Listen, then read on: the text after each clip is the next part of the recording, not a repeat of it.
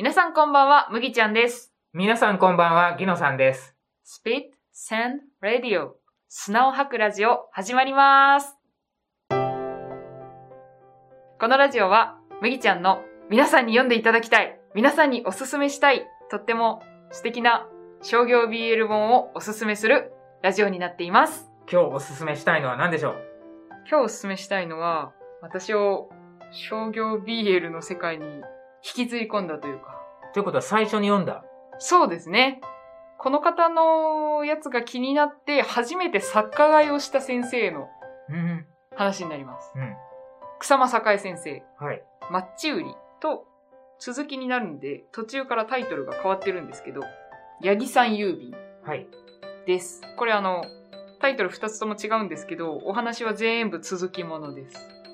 うで、マッチ売りが1冊、ん。はい。八木さん郵便が無印っていうのと、うん2巻3巻。これ1って書いてな。ないんで1って書かないんだろまあ、続くかどううか。あわからなかった。わからなかったのかもしれないです。まあでも、ここで終わっちゃまずいでしょうよってところで終わってますけど、ね。中で終わるよね、それ。途中で終わります。はい。うん。なかなかこれ、1個の話なのにタイトルが途中で変わるって珍しいですよね。そうなんですよ、普通ないですよねそう、でもこの表紙がだんだんね、う巡り巡っていく感じを表しててね、すごい続きもので。素敵なんですよね。表紙見たら続きものっていうのがわかるけど、うんタイトル見たら全然別のお話かなって思います。明らかに別っていう。いや、僕もちょっとお借りした時に間違えて、八木さん郵便から読んで、あれ？と思って、あれ？と思って。で、目次見たら、はい。目次に第何話って書いてあって、第9話って書いてあるから、あれ？8話がないって思って、あれ？あれ？貸してくれんかったんやろか？あれ？とかで思って、マッチ売り、どう考えてもこれ別物やしな。とあれ？とかって見たら、中に、目次見たら、マッチ売り前編、マッチ売り後編の後に、八木さん郵便第1話って書いてあ こっちが先かっていう。まあ、これはね、うん。ちょっと、あの、先に知っておかないとわからないですよね。わからない。間違えて買う恐れがあります。恐れがありますね。そこは気ぃつけた方がいいです。まあ、本当表紙は手前に衆になる人物がいて、うん奥の方に思い人、うん思ってる人がいてうんっていう形で全部4巻とも構成されてますね。うん。まあ、2組のカップリングが出てきて、最初に、花城さんっていううん。方が、トンネルでマッチを売ってるところからお話が始まって、で、なんか、マッチが売れるたんびにその人はどっかに行っちゃう。うん。で、それを学生さんが、うん大学生に当たるんですかね。そうですね大学生の街頭、コートですね。うんコートを羽織った学生さんが見てるっていうところから始まって。で、この人何してるんだろうな。うん。お互いに思ってるわけですよね。花城さんっていうマッチを売ってる人は、なんでこいつ待ってんだろううね。ん。で、もう一人の学生さんのうん広瀬くんは、うんマッチが売れるたんびにどこか行ってるけど、あの人は何してるんだろうな。で、広瀬くんは人を待ってると。はい。学生さんの広瀬くんは人を待ってるところです。その待ってる理由が、この物語のキーポイントになる手紙なんですよね。そう手紙ですそう。恋文。最初の本の帯に、うん。恋文で人生が狂うって書いてあるんです。まあ、人生を狂わされた人が二人？うん。出てくるのかな、うんあの、ストーリーのなんか、キーである手紙の要素がなかなか面白いですよね。もう最初見って、これ3回読んだんですけど、い全部？全部。ありがとうございます1。回目はほぼほぼ頭に入ってこなかったんですよ。ものすごいストーリーが難解なんですよ。あの、言葉遣いがすごく独特なんですよ、うんこの方。で、うん説明がくどくない、うんほんと必要最低限しかされなくて、あと言葉じゃなくて描写だけで説明されるところもあるから、なんだってってなるところが多分ある。そう。ね。手紙がキーワードなんだけど、その手紙のことがよくわからなかった。2回目読み直した時に、ああ、そういうことかと。なるほど。うんで、ここ後ろ見てたうら、んわかりやすく書いてあったんですよね。後ろに。はい。あ、これめっちゃわかりやすい解説じゃんって、先にこれ読めばよかったけど。頭の中で、ん？手紙が真っ二つに分かれて、後ろ半分と前半分を持ってる人が違って、うんぬそんかん。ぬんっていう。そうそうそうそう。そうです。でもなかなか好きな人うにん恋文を書きました。書きました。それを読んでほしいためにどうするか手紙そのものを渡すんじゃなくて、うんその友達から本を借りてて、うん。返すときに恋文を挟んで返すっていう。そうです。ただし、それは恋文のすべての文ではなくて、前の文だけ。そう。送り主がわからないように恋文を書いてある。そうですね。でも文章を読んだら、誰が誰を思って書いたかはわかる。当事者だったらわかる。わかる。でもやっぱり、自分の名前を書いた紙を入れられなかったのは、その子には、その勇気が足りなかった。そうですね。うんで、書いたことを恥ずかしく思って田舎に帰る。逃げようとしてた。色良い返事がもらえると思わなかったってことですよね。うんその手紙をうん別の人に取られてしまったっていう。後ろの方の手紙ですよね。前と後ろに分けて渡してた、前の方は恋の相手が持ってる。持ってる。で、後ろの方は差出人の書いた紙は違う人に取られてしまう。取られてしまう。その、それが全然頭に入ってこなくて。その、最初から事の始まりに、うんはい、ラブレター書きます。はい。やっぱり渡せないので、前の方だけ本に挟んで渡します。でうん、相手に渡します。でもやっぱり自分は国に帰りますっていう風に書いてくれないので、そうです。そういうストーリーじゃなくて、誰が主になって語られるかって。まあ、4人のメインキャラがいるんですけど、その方たちがこう、入り替えになって、何回もこうそれぞれが順番に出てくるので、で、それぞれの視点で語られるので、最初難しいかなって思いますね。でもなんかすごい、文学的だなーって個人的には思うんですよね。この方の書かれるの。草間栄先生が書かれる、定規を使われない書き方をされてるのかなって個人的に思うんですよ。定規を使わない。まっすぐっていう線があんまりないんじゃないかなと思うんですけど、背景とかでも。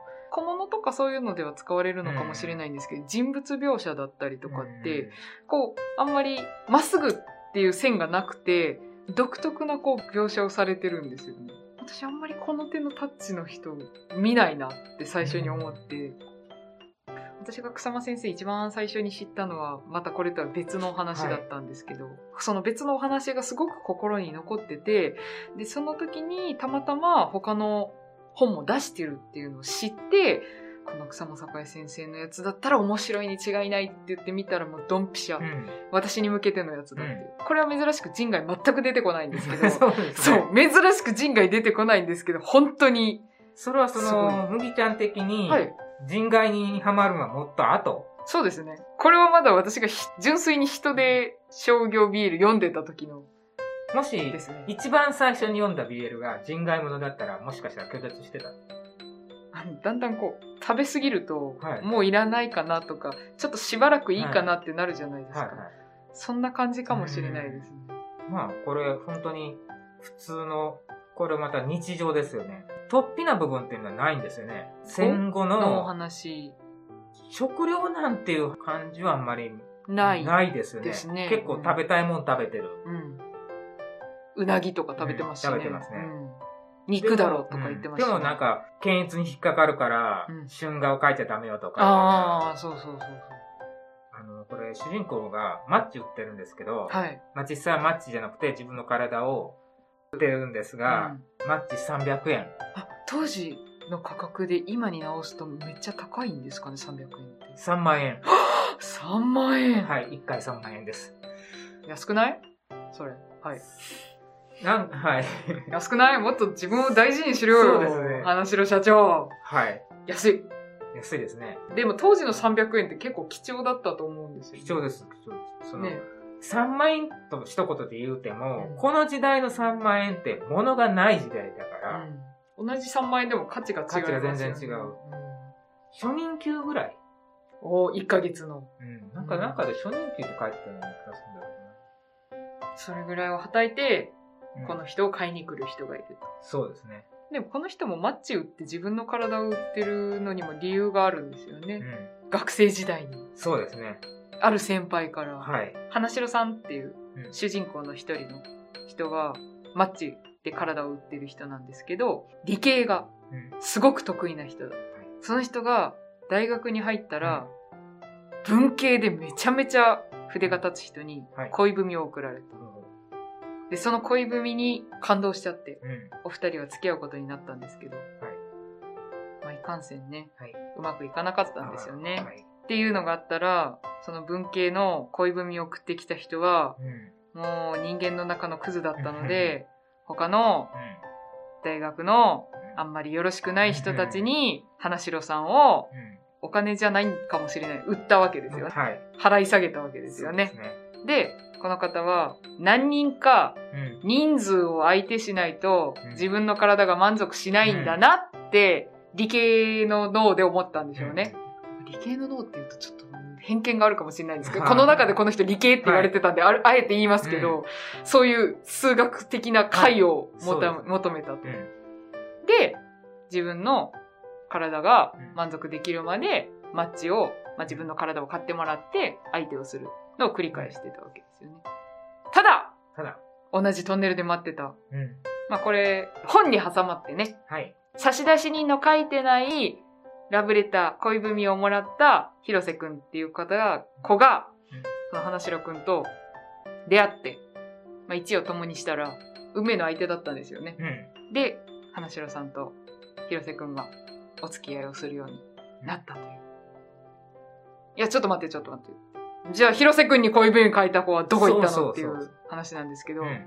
広瀬くんに恋文を書いたのは有原くん。はい。まあ、この子もとても東北の方から出てきた学生さんになるんですかね。色が白いって言ってたので。ああ、なるほど。まあ、そこから大学まで出てきて、大学に行く途中の列車の中でうん悪い男の人に引っかかっうんて、自分の下宿先に上がり込まれて、まあちょっと暴力も振るわれて、自分の望まない行為とかもはい。強要されていた。で、そんな中で、国に帰るお金もその男の人に取られちゃうし、うちに助けを求めることもできないしっていう時に、広瀬くんが助けてくれた。で、有原くんは広瀬くんのことが好きになってしまう。うん、でも、自分の思いを恋文にしたためたけど、自分の名前で出すことができなかったので、本に挟んで。広瀬くんは、心の清い人だったので、その恋文を一行だけ読んうんで、うん読むのやめちゃったんですよね。うん全文読んでたら自分宛てだということに気づく。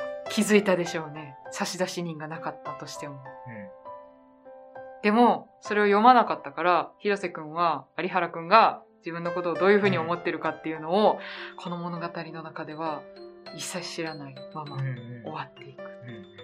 うんじゃあ有原くん、不幸なまま終わってしまうのかっていうと、そんなことははありません。は花城社長のもとでね。花城社長は、骨董品、絵画、うん美術品を扱う方なんですけども、はい。何賞って言うんでしょう？ね。それは古物古物商になるのかな？はい。古物商の方になるんですかね。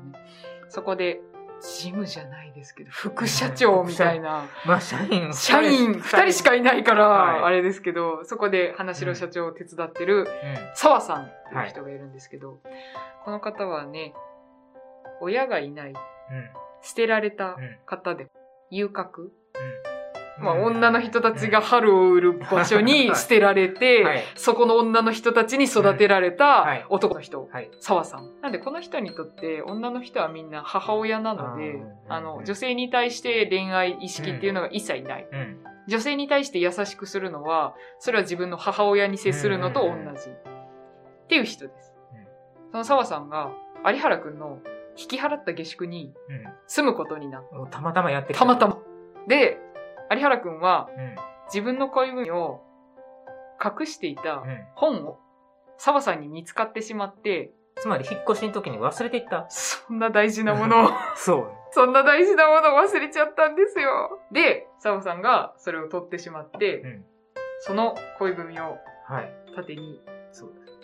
有原くんのことを、まあ最初は半ばはうね、ん。脅すような形でで、二人が関係を持つようになったんですけど、まあ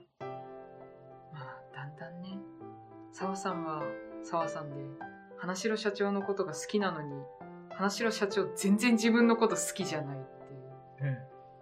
そうね。だから、あの、広瀬くんが、はい。花城社長のネクタイを締める時があって、はい、はい。その時うに、ん、澤さんはムッとくるんよね。そこは俺の役目だと。そうなんです。あれね、自分で締めるのはできるんだけど、人に締めてもらうのはね慣れてないとできないんよね。そうですね。できないですね。だから当然、広瀬くんもうん、締めてあげるよって締めようとするんだけど、全然締められなくて、あれ、うまくいかないってもたもたしてましたもんね。で、そこでちょっと、澤さんがイラッとくるんよね。そうです。先住犬みたいな。うんうん。澤さんは、初めてうん、自分は男性が好きだって自覚したのが花城社長と会った時だったんですよね。で、それからずーっと、花城社長みたいな人を追い求めて、他の人と関係を持っても、やっぱ違うってなって、行き着くところは花城社長なのに、花城社長は、自分とそういう体をつなげる関係になっても、トンネルに立ってマッチを売ることをやめてくれないわけですよ。で、つまり自分では不服だっていうことをこうん。う、いつもいつも突きつけられてる澤さんだったわけですよね。で、そんな澤さんは、そういう自分が遊び相手を探すために、次はじゃあ、有原くんにしようって言って、有原くんのことも最初は別に好きだったわけじゃないけど、まあこいつでいいかっていう、いつもと同じかって思って手を出した相手だったんですね。ところがどっこい。うん有原くんは本当に、本当にすごくいい子だったので、沢さんの昔の男に対して、包丁を持って現れた男に対して、その包丁からかばってあげるとか、その昔の男の人たちは、沢さんが女の人に優しいことに対して嫉妬してたけど、なんで有原くんは沢さんがそんなに女性に優しいのかっていうのを分かる人。で、お互いにこう、お互いにあ相手のことをこう、だんだん理解していって、二人幸せになるんですよ。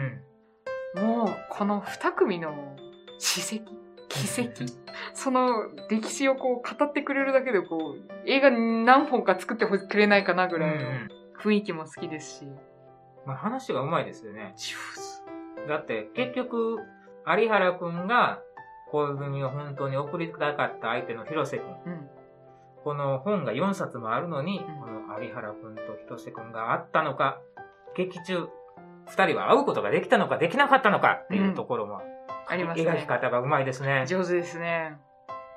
で、花城さんは花城さんで、自分が体を売ってたこととか、広瀬くんにバレたらうん。うん。終わりだなって思ってるんですよね。劇中で金持ちの男とうん。女が好きな男とうん。うん。文学をやってる男は自分のものにならないって言ってて、で、広瀬くんは、まあもともと女の人が好きっていうのと、文学やってるうん。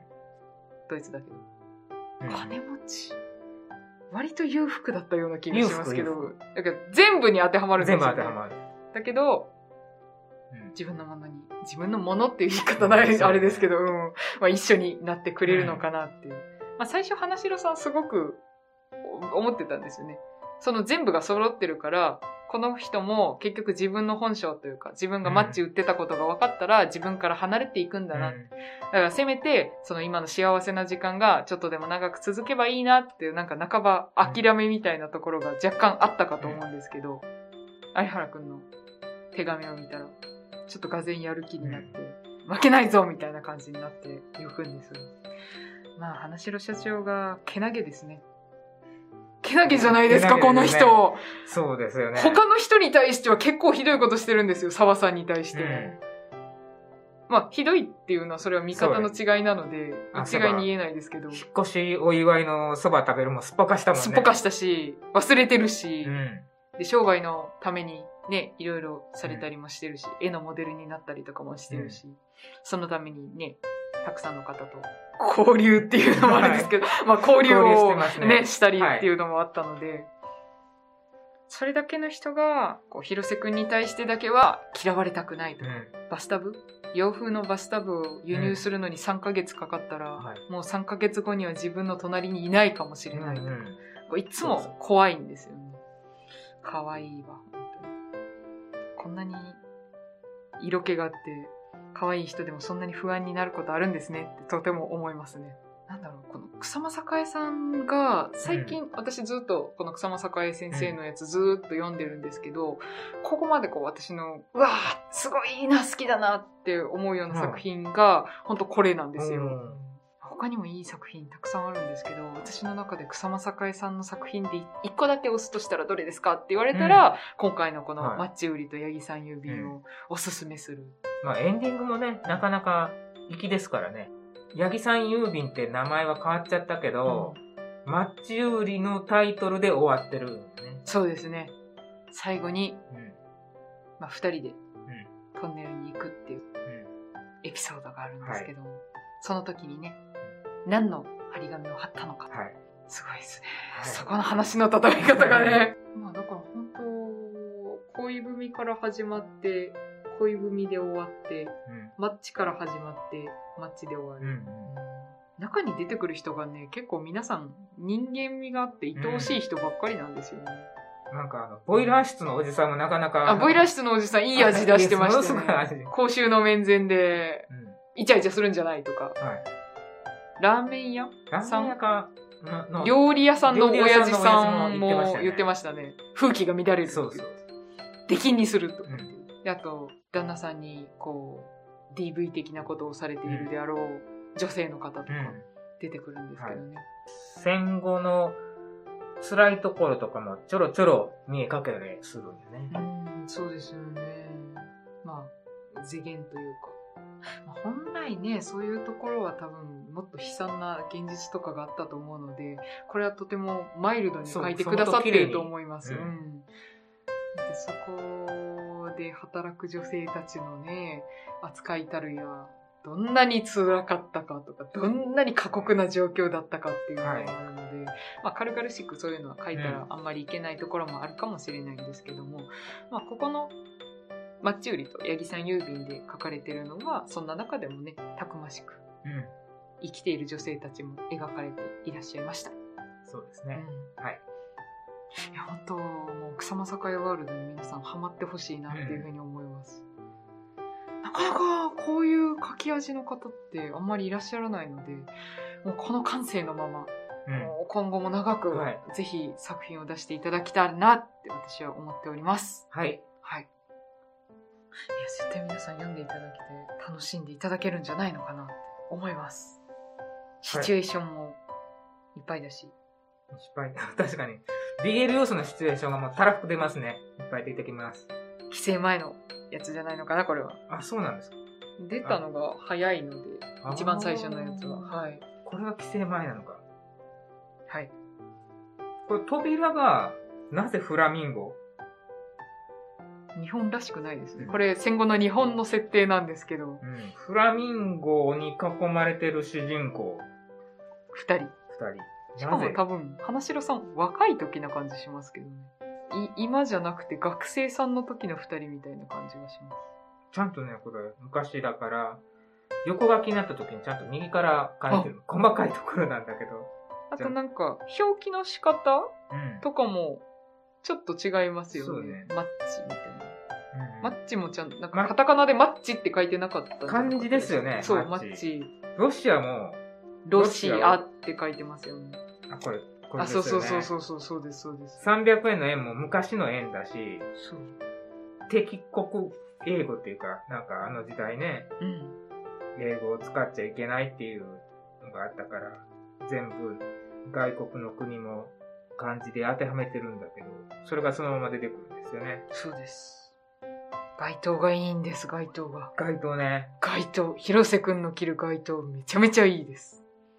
あ、そうそう、だから、スーツの人もいれば着物の人もいるっていう感じですよね。そうそう。着物の着てるシーンが多いかな。多いですよね。うん。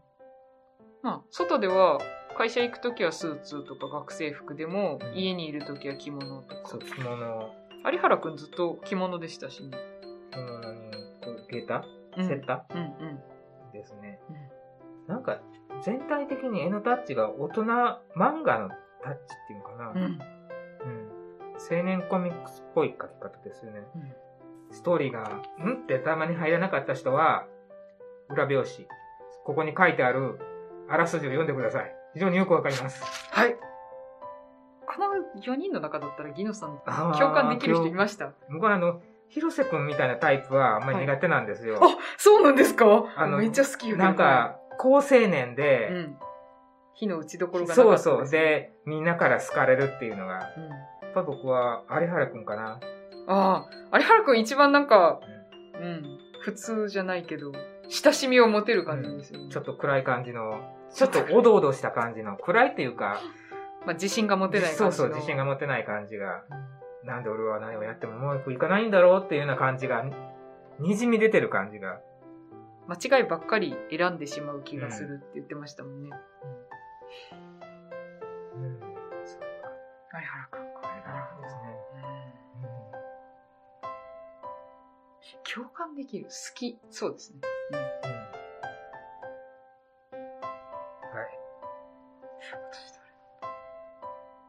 い。みん。な好きですけど。みみんなそれぞれ好きですね。なんかおばあちゃんの目線で見てる感じがするので。はい。まあ本当にね、すごく素敵な作品なので、ぜひ読んでみてほしいなと思います。はい。はい。それでは書籍の紹介です。リブレ出版、草間栄先生著。最初は、マッチ売りで、八木さん郵便、1とか何も書いてない。何にも書いてないです。ただの八木さん郵便郵便。で、八木さん郵便2と3があります。表紙もね、暗い中から、そうですね、表紙凝ってますね。そう、だんだんうん。朝焼けとか。メインに来てる人物は違うんだけど、背景は全部一緒っていう。一緒ですね。同じ場所。うん微妙にタッチが違うけど、同じ場所なんですよね。と八木さん郵便のこれとこれが一緒でそうです、そうです。こっちとこっちは、違う場所。そう、こっちとこ。無印と2が同じ背景。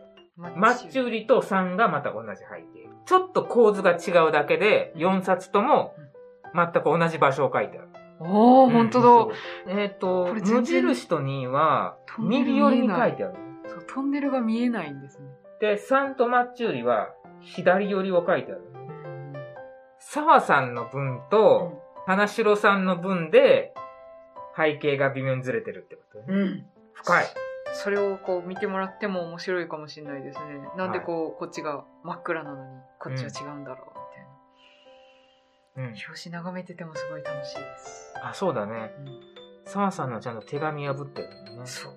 はいぜひ皆さんにもね、はいこれを読んでいただけて楽しんでもらえたらいいかなと思います。スピットサンドレイディオでは皆様からのお便りをお待ちしております。